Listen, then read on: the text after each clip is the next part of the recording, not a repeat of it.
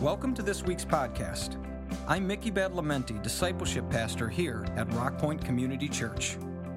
Our goal in the messages we share is to consistently present God's truth in ways that will challenge you, bring you new perspective, and ultimately lead you into closer relationship with God through Jesus Christ. Wherever you're listening from, we hope this message encourages you in your faith. We also welcome you to visit us anytime you're in the Detroit area.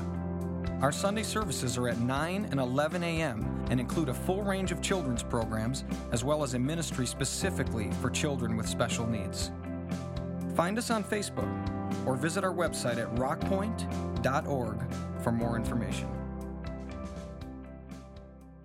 We have been in a series that will be drawing to a close in a few weeks here, entitled More Than a Song. And we've been taking apart the different songs, different hymns, as well as contemporary songs, and how they're rooted in Scripture and what the meaning is behind that. And so today we're going to be talking about Great is Thy Faithfulness, an old hymn, but we're going to do a little twist on that as we go along, and hopefully you'll see that as well. And so what you're going to be regaled to for the offering is just the first two verses of Great is Thy Faithfulness, and then we'll have that conversation. So until then, though, Father, we come before you. And Lord, we have received much at your hand: grace, health, so many other things. So, Lord, we pause for a moment in our worship and we move beyond just a song and we give back to you just a fraction, literally a portion only of what you've given to us. And we give you thanks, we honor you, we praise that it be used for your purposes with wisdom and integrity to draw others to you as well. We commit these things into your hands in Jesus' name. Amen.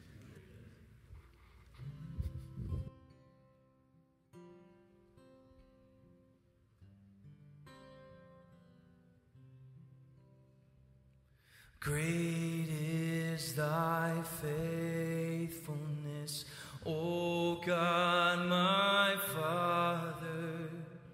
There is no shadow of turning with thee. Thou changest not, thy compassions they fail. As thou hast been, thou forever will be. Great is thy faithfulness. Great is thy faithfulness. Morning by morning, new mercies I see.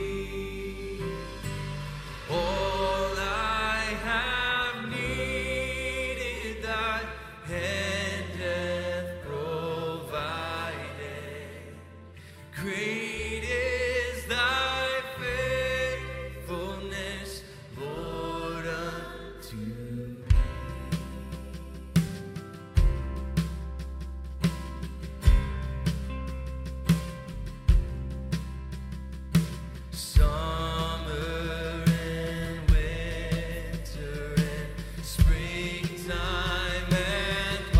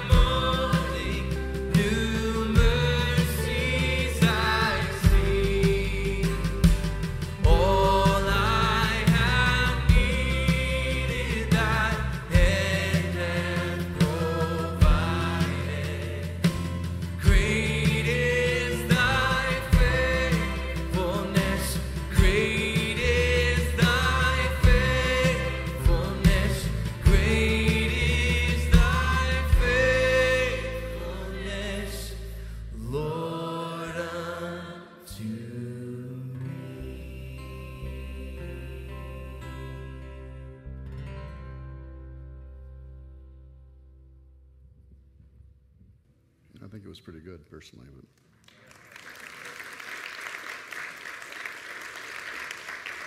how many of you recognize that song? Curiosity. Okay. A bunch of you have from one time or another. Those of you that haven't heard, that's fine enough. We've been exploring these songs, and I said we began with A Mighty Fortress Is Our God, a song that's 500 years old, yet the church is still singing today, rooted in the Reformation and an attempt to reform the church. We talked about after that In Christ Alone, a song that is creedal. It's about creeds. It's about belief in what we believe and singing that out and speaking that out.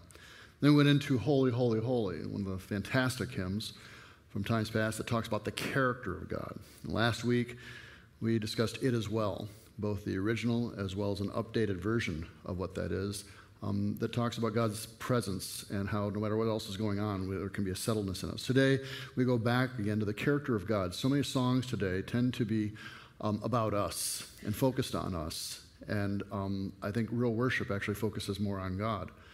And we need to think about the words and the lyrics of what we sing.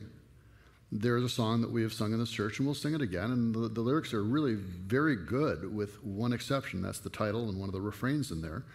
And so the next time you sing the song, I guess I'd ask you to think consciously of what you're singing and maybe interpret it a little bit different, which I think we tend to do anyways. There's a song called Reckless Love, and again, it's a wonderful song. But when it talks about the reckless love of God, the actual definition of reckless means thoughtless, not caring what anyone else thinks, and it has implications of irresponsibility behind it. Now, I don't think we're presenting that on Christ as we're singing that song. I think what we're trying to say is, He leaves the 99 for one. He's willing to do all these things and reaching out for us, and that's fine. But we should never give the idea that there's a thoughtlessness behind Christ's sacrifice ever. He was very thoughtful, very intentional, very specific about that. And so it's just one example, again, not to trash the song out for you, so next time you're singing, oh, I just wrote a song out for me. But we need to think about the words. Now, this one that we're looking at here today is Great Is Thy Faithfulness. It was written by a guy named Thomas Obadiah Chisholm. Thomas Obadiah Chisholm. It won't surprise you to find out this guy was born in Kentucky, okay? In a little log cabin. Nothing wrong with that, all right? Good guy for the most part. Never really achieved some fantastic items. In fact, he bounced around quite a bit from journalism to insurance to ministry to different roles and different positions. He had ups, he had downs, he had illness, he had other items. But a passage of Scripture was particularly important to him. And it was out of this passage of Scripture, one he really felt and saw in his own life and believed strongly, that this song, Great Is Thy Faithfulness, came out of. And we find it in Lamentations chapter 3, verses 22 and 23. Lamentations chapter 3. The steadfast love of the Lord never ceases. His mercies or his compassions never come to an end. They are new every morning. Great is your faithfulness. And that term steadfast love is from a Hebrew term called hesed. We'll talk about that in a moment of time. And so this scripture was so important to him, and he found it to be true that despite all the ups and downs and illnesses or job changes and everything else, that he found that God was present and that every morning there'd be a new sense of his awareness and a provisioning that would take place. And so out of that, he wrote this song, Great is thy faithfulness, O God, my Father. There is no shadow of turning with thee. There's no change in you. In fact, he specifically says, thou changest not. Thy compassions, their mercies, they fail not. As thou hast been, thou forever will be. Great is thy faithfulness, morning by morning. New mercies I see, all I've needed, thy hand hath provided. Great is thy faithfulness, Lord, to me. I think you see how closely linked to the scripture this is. Summer and winter and springtime and harvest is the next verse. Sun, moon, and stars in their courses above. Join with all nature in manifold witness to thy great faithfulness, mercy, and love. So all the seasons and throughout all the time, God's presence, and they all testify. And then the last verse is, pardon for sin and a peace that endureth, thine own dear presence to cheer and to guide, your presence in the midst of things. Strength for today and bright hope for tomorrow, blessings all mine with 10,000 beside. It's a fantastic song and rooted deeply, as we find, in Scripture.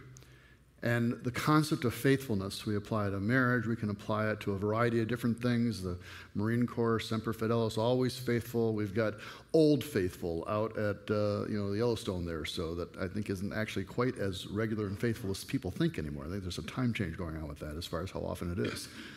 But steadiness, faithfulness, it's an important feature. And that's what the songwriter goes into play on. We find it's reinforced in 2 Timothy chapter 2, verse 13. And this passage to me is a very important passage, and maybe one of the few ones that catches your eye today here, but if we are faithless, he remains faithful, for he cannot deny himself. If we are faithless, he still remains faithful. There's a book in the Bible, in the Old Testament, the book of Hosea, where God comes to a prophet, and he says, look, to illustrate my relationship with Israel, and really mankind, I want you to play the part of me, and I want you to marry this woman who had the very unfortunate name of Gomer, which for those in times past would remember an old television show called Gomer Pyle, a ridiculous little figure. And so was she in some ways. She had some issues, and sex addiction seemed to be one of those. And so she ran away from him on at least 3 occasions that we can see, and on at least one of those occasions, if not more, she actually went into a life of prostitution. There's implications, not implications, it's clear at one point in time he literally has to buy his wife out of prostitution, pay his pimp to redeem her, if you will. Now, it's particularly striking because in that time period, something like that took place would have meant the execution of the individual under the law, under God's own law. And so it's interesting that each time Hosea is to bring her back and actually to pay for her and redeem her. And God is trying to illustrate this is his love for us. And this is one of the reasons why, as a sidebar here, why marriage and the definition of marriage is so important and why even gender is so important. And just touching briefly. Because God uses that as an illustration of his relationship to the church. We're his bride. He's the groom. That's what he's trying to say in the book of Hosea and in other places throughout Scripture. When you bend those or change those, then you change the whole concept of how God's trying to interact with us and relate to this. And that's a much deeper subject than we have time for today, and so if I just turned you off and you want to walk away, that's your choice, but there's a deeper issue behind this. But that's not our conversation today. Today, it's talking about how he remains faithful even though we don't. That even though Gomer didn't, Hosea did on behalf of God. That always catches me. That alone is something we could spend a lot of time on, that he's faithful to us when we're not. For he can't deny himself or his own nature. Hebrews chapter 10, verse 23 says, let us hold fast the confession of our hope without wavering, for he who promised is faithful. And so we can hold fast, we can have hope in Christ because of his faithfulness. Here's the twist for today. I'm not wanting us too much to focus. In fact, we've pretty much now covered Great Is Thy Faithfulness as a song. And it's rich, and it has history. There's been an updated version, if you will, of this, though, that takes us a little deeper and more profound in the character of God. And it's that I'd like to focus with you today. It's entitled Promises. We've sung it, and we're going to sing it at the conclusion of this service here today. And this particular song is rich and deep in biblical truth. It begins with the first verse, kind of low and quiet as it builds. God of Abraham. You're the God of covenant. So it goes back and says the same God that Abraham worshipped and Isaac and Jacob, it's no one, it's just the general spirit of the sky. There's root in history. There's roots in relationship. And God of Abraham, you're a God of covenant, of faithful promises. Time and time again, you've proven you'll do just what you said. So it invokes covenant along with Abraham's name, faithful promises, and over time, the proof of things. Well, a covenant is an agreement, or a pact between two or more people, and God made various covenants with mankind. We find initially with Noah, after the flood, that he puts the rainbow, which originally meant a relationship with God and a proof that he would not, again, destroy the world by water. There's the Abraham covenant, that through his seed, through his descendants, God's going to make a nation, and everybody on the earth was going to be blessed. He makes the Mosaic covenant with Moses, that God's going to establish a law for the Israelites to follow. The covenant with David, King David, that God would establish an heir from his descendants that would reign on his throne forever. And then there's also something called a new covenant that God is going to make. And we find that each of these promises, many others, were kept over the centuries. Jesus is a descendant of Abraham, through whom all nations are blessed because of his sacrifice. Jesus comes to fulfill that law, not to abolish it. Jesus is a descendant of David and would rule on the throne of David forever, that heir. And Jesus himself establishes a new covenant between himself and mankind, which includes Israel and all of us. In fact, one way of talking about things is not only the Old Testament, but the Old Covenant. the New Testament, a new covenant, a more complete covenant. In Jeremiah chapter 31, we get a foretaste of what's to come. The days are coming, declares the Lord, when I will make a new covenant with the people of Israel and the people of Judah. It'll not be like the covenant I made with their ancestors when I took them by the hand to lead them out of Egypt, because they broke my covenant, though I was a husband to them. Again, that refrain, declares the Lord. This is the covenant I'll make with the people of Israel at that time. After that time, I will put my law in their minds, and I'm going to write it on their hearts, and I'll be their God, and they will be my people. Jesus comes along, and he fulfills all of that. In the time period that Jesus comes, priests would go into the temple annually, sometimes even daily, to offer sacrifices over and over again, slaughtered animals. And they had to do it over and over again because none of them were perfect. But when Christ comes, he dies on that cross. He's the perfect sacrifice. He's also our high priest who intercedes for us. So Hebrews chapter 10 says, day after day, every priest stands and performs his religious duties. Again and again, he offers the same sacrifices, which can never take away sins. They were just a placeholder. But when this priest had offered, this priest being Jesus, had offered for all time one sacrifice for sins, he sat down at the right hand of the God. He was done. And since that time, he waits for his enemies to be made his footstool, for by one sacrifice, he has made perfect forever those who are being made holy. The Holy Spirit also testifies to us about this. First, he says, this is the covenant I'll make with them. And now he quotes from Jeremiah. After that time, says the Lord, I'll put my laws in their hearts, and I'll write them on their minds. And so this is fulfilled, this whole new covenant, this whole passage. God of Abraham, you're the God of covenant, of faithful promises. Time and again, you've proven you'll do just what you said. It's just strongly drawn from Scripture. We go into the pre-chorus then. And the pre-chorus says, though the storms may come and the winds may blow, I'll remain steadfast. I think we've had more storms, it seems like, and tougher ones in recent time than any other time. And I applaud all the hardworking DTE people, but man, the power just seems to go out on a regular basis around here. These storms blow, and we can go in the dark, or we can have metaphorical ones where we have serious losses and storms that have blown out parts of our lives, overwhelmed us. This says, though, I'll remain steadfast. Well, it's drawing off of Matthew chapter 7, where Jesus is saying, therefore, anyone who hears these words of mine puts them into practice is like a wise man who built his house on the rock. The rain came down, the streams rose, the winds blew and beat against that house, yet it did not fall because it had its foundation on the rock. So the writer says, those storms may come and the winds may blow, I'll remain steadfast because I'm rooted on Christ. I'm rooted on the foundation of Scripture. And that's the lens through which I view the storms and the circumstances, the losses or the gains that are surrounding me. The chorus goes on and says, let my heart learn. Let my heart learn. When you speak a word, it will come to pass. And so it continues on in Numbers chapter 23:19. It says, God is not a man that he should lie, or a son of man that he should change his mind. Have you ever been lied to, anybody? You just don't realize it then, I guess, I'm telling you. All right? The next one, I'm not going to ask you to raise your hand, but how many of you have lied? I didn't ask you to raise your hand, but because the reality is that everyone's going to raise their hand except for the liars.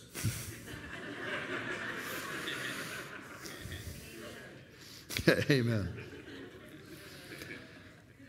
God is not a man. He's not just an extension of who we are. He's not like the Olympian gods. He is alien. He is other. He is different. There's no one else like him. He's not a man that he should lie, or a son of man that he should change his mind. Has he said, and will he not do it? Or has he spoken, and will he not fulfill it? Has he not spoken, and will he not fulfill it? Joshua 21 says, not one word of all the good promises that the Lord made to the house of Israel had failed. All came to pass. All came to pass. Let my heart learn. When you speak a word, it will come to pass, because historically, that's what's happened. This is the character of God that we're discussing. Then it goes into the chorus. The chorus is, great is your faithfulness to me, great is your faithfulness to me. From the rising sun to the setting same, a change of seasons and times, I'll praise your name. Kind of invoking the other writers, sun, moon, and stars, and the change of the seasons. Great is your faithfulness to me. Find in Malachi chapter 3, verse 6, it says, for I, the Lord, do not change. I just don't. Other things will change. Other things will shift in our society, in our world. Things that we even can't keep up with sometimes. Our relationships, our lives, our bodies, they change. We have a friend one day and then somehow they're not there anymore. They're not our friend any longer.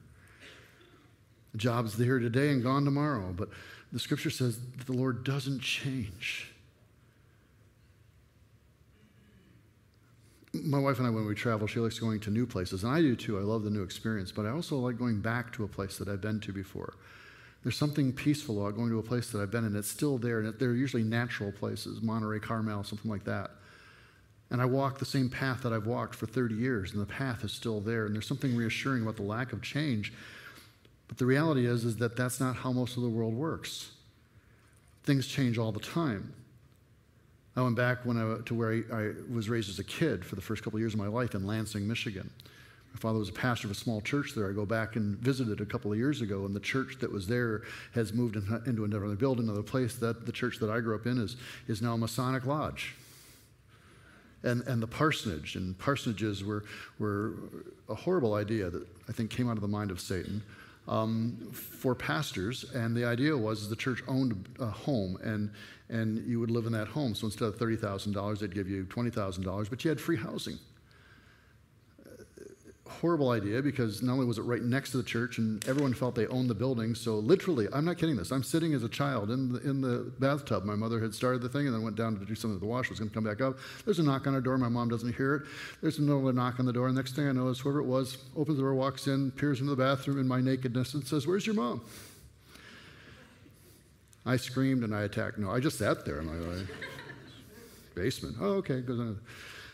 Parsons were a horrible idea, and especially because when you leave a church, which in that case we did, and not in the best setup at that time, you lose your job as a pastor, you lose your home, and you lose your church family all at one time. Parsonages were founded in the mind of Satan. But I go back, and that's all changed. The place I grew up, trees that are down. The house is now different. A lot of what would have been my history isn't there any longer. But the Lord doesn't change. Hebrews chapter 13, verse 8 says, Jesus Christ is the same yesterday and today and forever. Doesn't change. And he's not a man that he should lie. He's faithful. He's true. He's solid. He's there. Verse 2, quickly, God, from age to age, though the earth may pass away, your word remains the same. Your history can prove there's nothing you can't do. You're faithful and true. So from age to age, and the earth may pass away. Isaiah chapter 41, who has performed and done this, calling the generations from the beginning. Generations from the beginning. I, the Lord, the first and with the last, I am he. All through the time. Psalm 90, verse 2. Before the mountains were brought forth, or ever you had formed the earth and the world, from everlasting to everlasting, you are God. Revelations chapter 1, verse 8.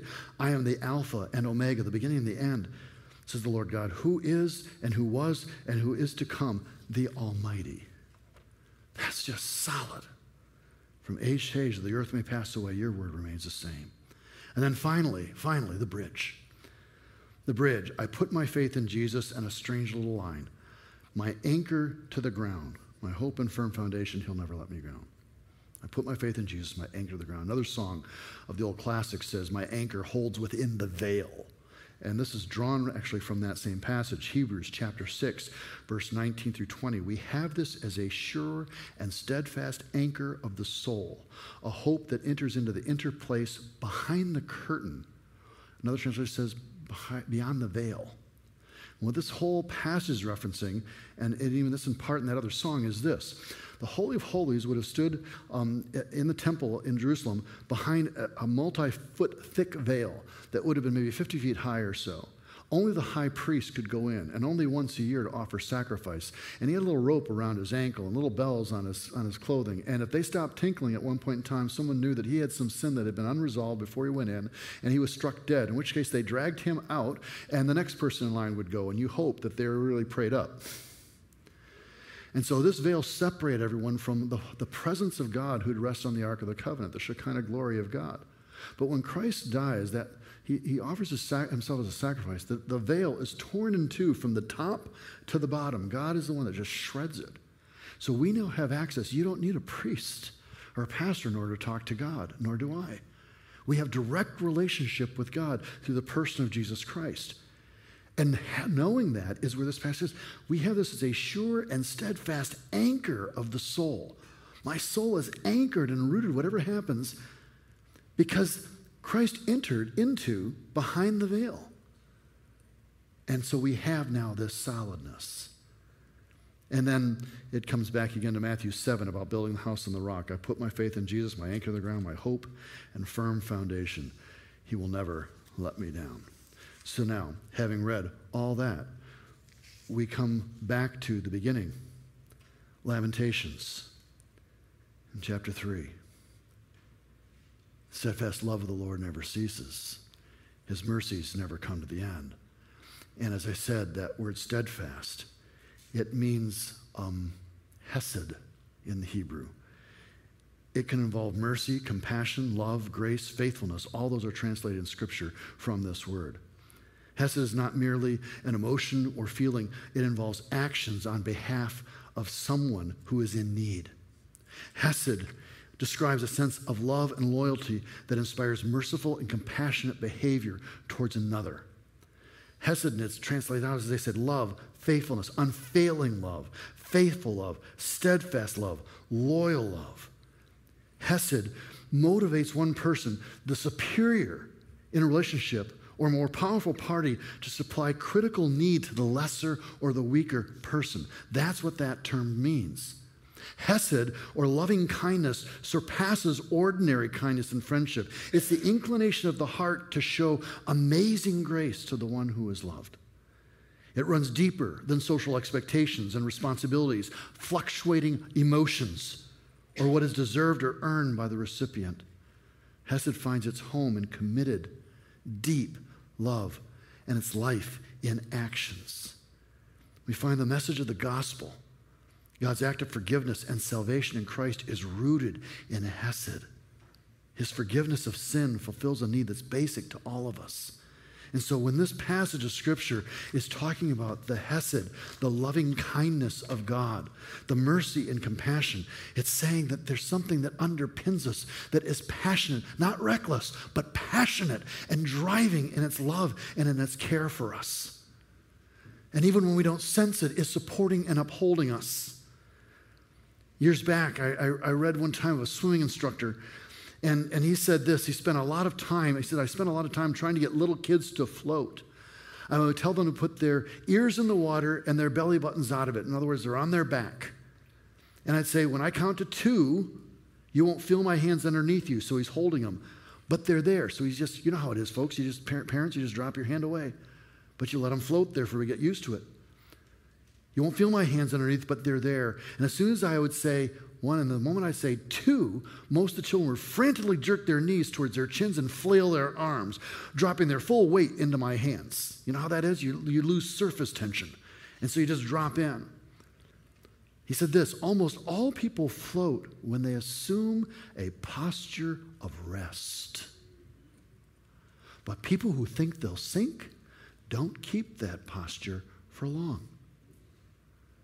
So at rest, with his hands underneath, we float. And faith is about a posture of rest too. A lot of us are terrified by that. We always need to feel the support of a steady job or of steady relationships and backup plans, and God knowing all that, he signed us up for swimming lessons. God intends to make a swimmer of us. He's teaching us to rely on him through what appears to be disaster, through what appears to be devastating loss, that we would know his character, that he's not like us. Our God is faithful, even when we're not. And so, before we sing this, I have to give you full contextualization and in full disclosure.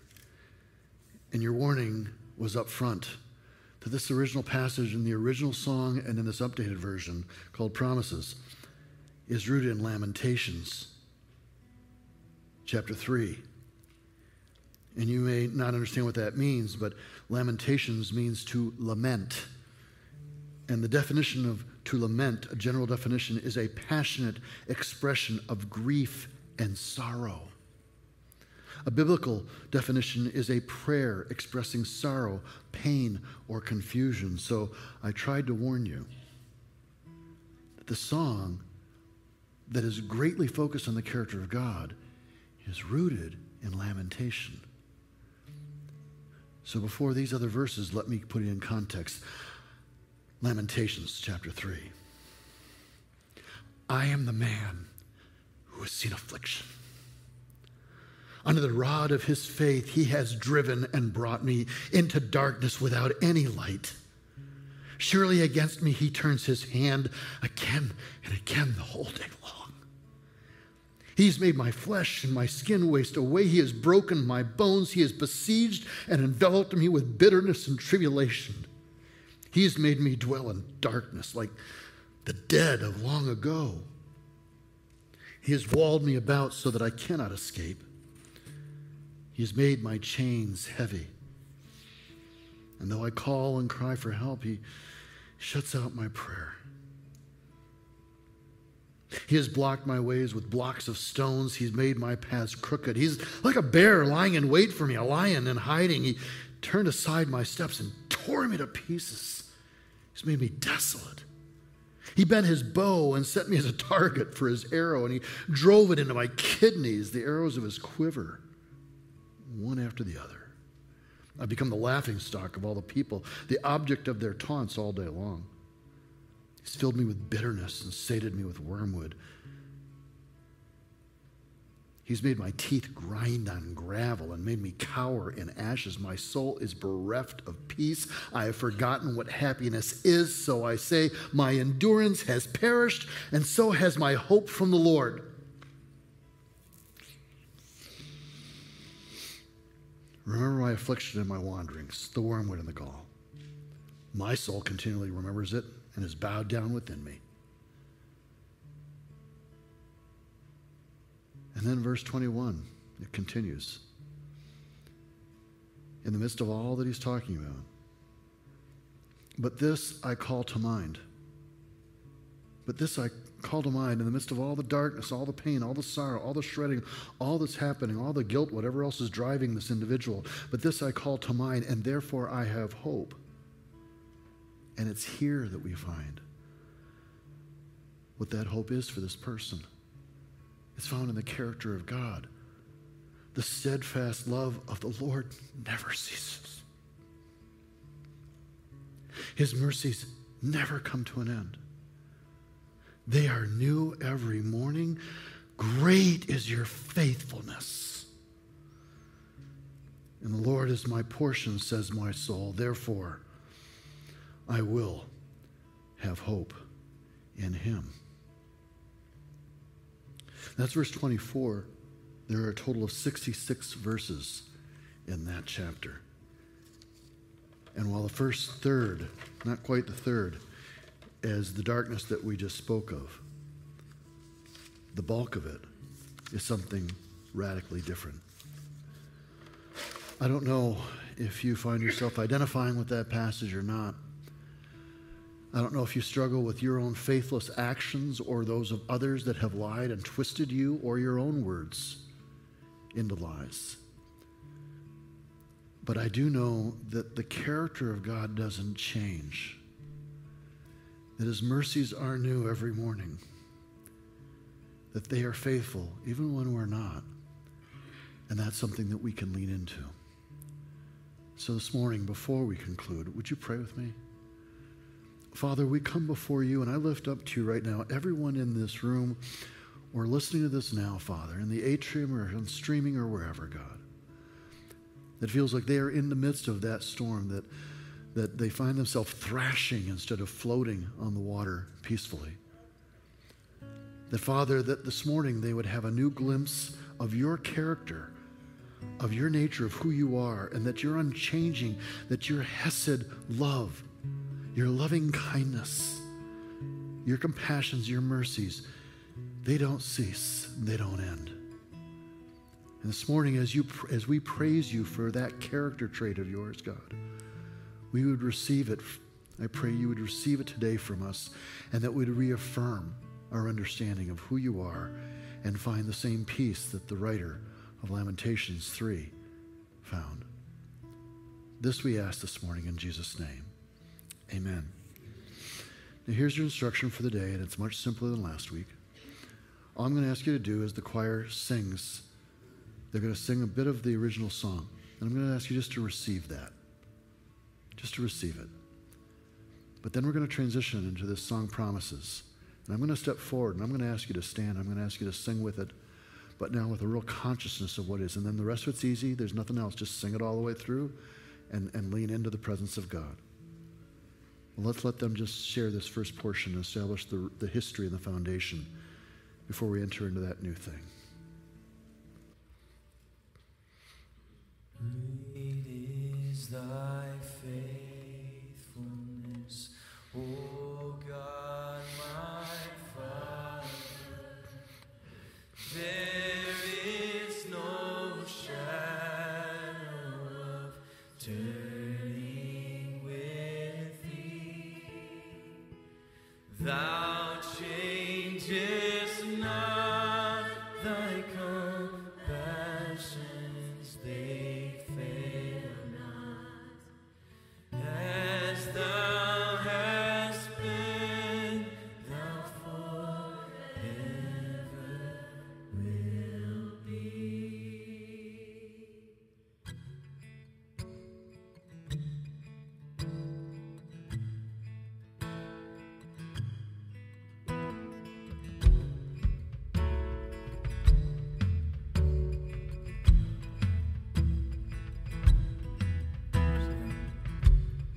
God of Abraham, you're the God of covenant, of faithful promises.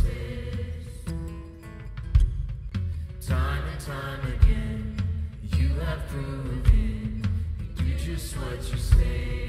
Though the storms may come and the winds may blow, I'll remain steadfast. And let my heart learn when you speak a word, it will come to pass. Great is your faithfulness to me. Great is your faithfulness to me. From the rising sun to the setting sun, I will praise your name. Great is your faithfulness to me. Oh. Seasons change, but you remain. Oh, God remains to age, though the earth may pass away, your word remains the same. Yeah, your history can prove there's nothing you can't do. You're faithful and true. Though the storms may come and the winds may blow, I'll remain steadfast. And let my heart learn when you speak a word, it will come to pass. Great is your faithfulness to me. Great is your faithfulness to me. From the rising sun to the setting sun, I will praise your name. Lord, great is your faithfulness to me. Oh,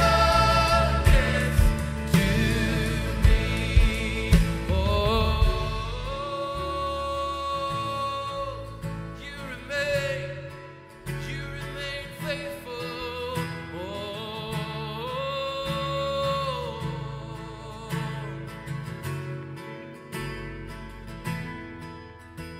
I put my faith in Jesus, is my anchor to the ground, my hope and firm foundation.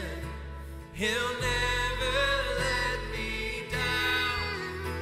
Oh, I put my faith in Jesus, my anchor to the ground, my hope and firm foundation. He'll never.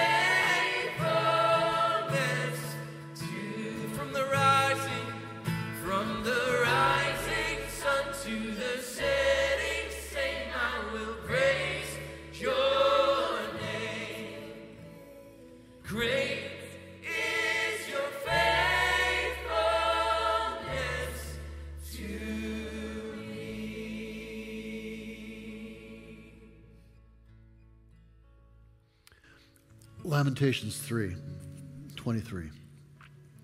Put it back up there again, guys. Lamentations 3. You got up there still? No? There we go. I knew you could do it. I want us to read this together. And let this be our closer today. The steadfast love of the Lord never ceases. His mercies never come to an end. His mercies what? Never come to an end. And the steadfast love of the Lord what? Never ceases. Don't forget it. In the midst of whatever laments you find yourself in, rest in his character. There'll be those available to pray with you if you still choose to afterwards. You can come up for prayer. Father, we thank you for your grace. I thank you for your scripture. I thank you for people that grew up in little log cabins in Kentucky that had an image of your character that we can still revel in today. We commit these things to our hearts and our minds, Father. Continue to let it grow in us as the week progresses. In the name of Jesus Christ, we pray. And the church said, Amen.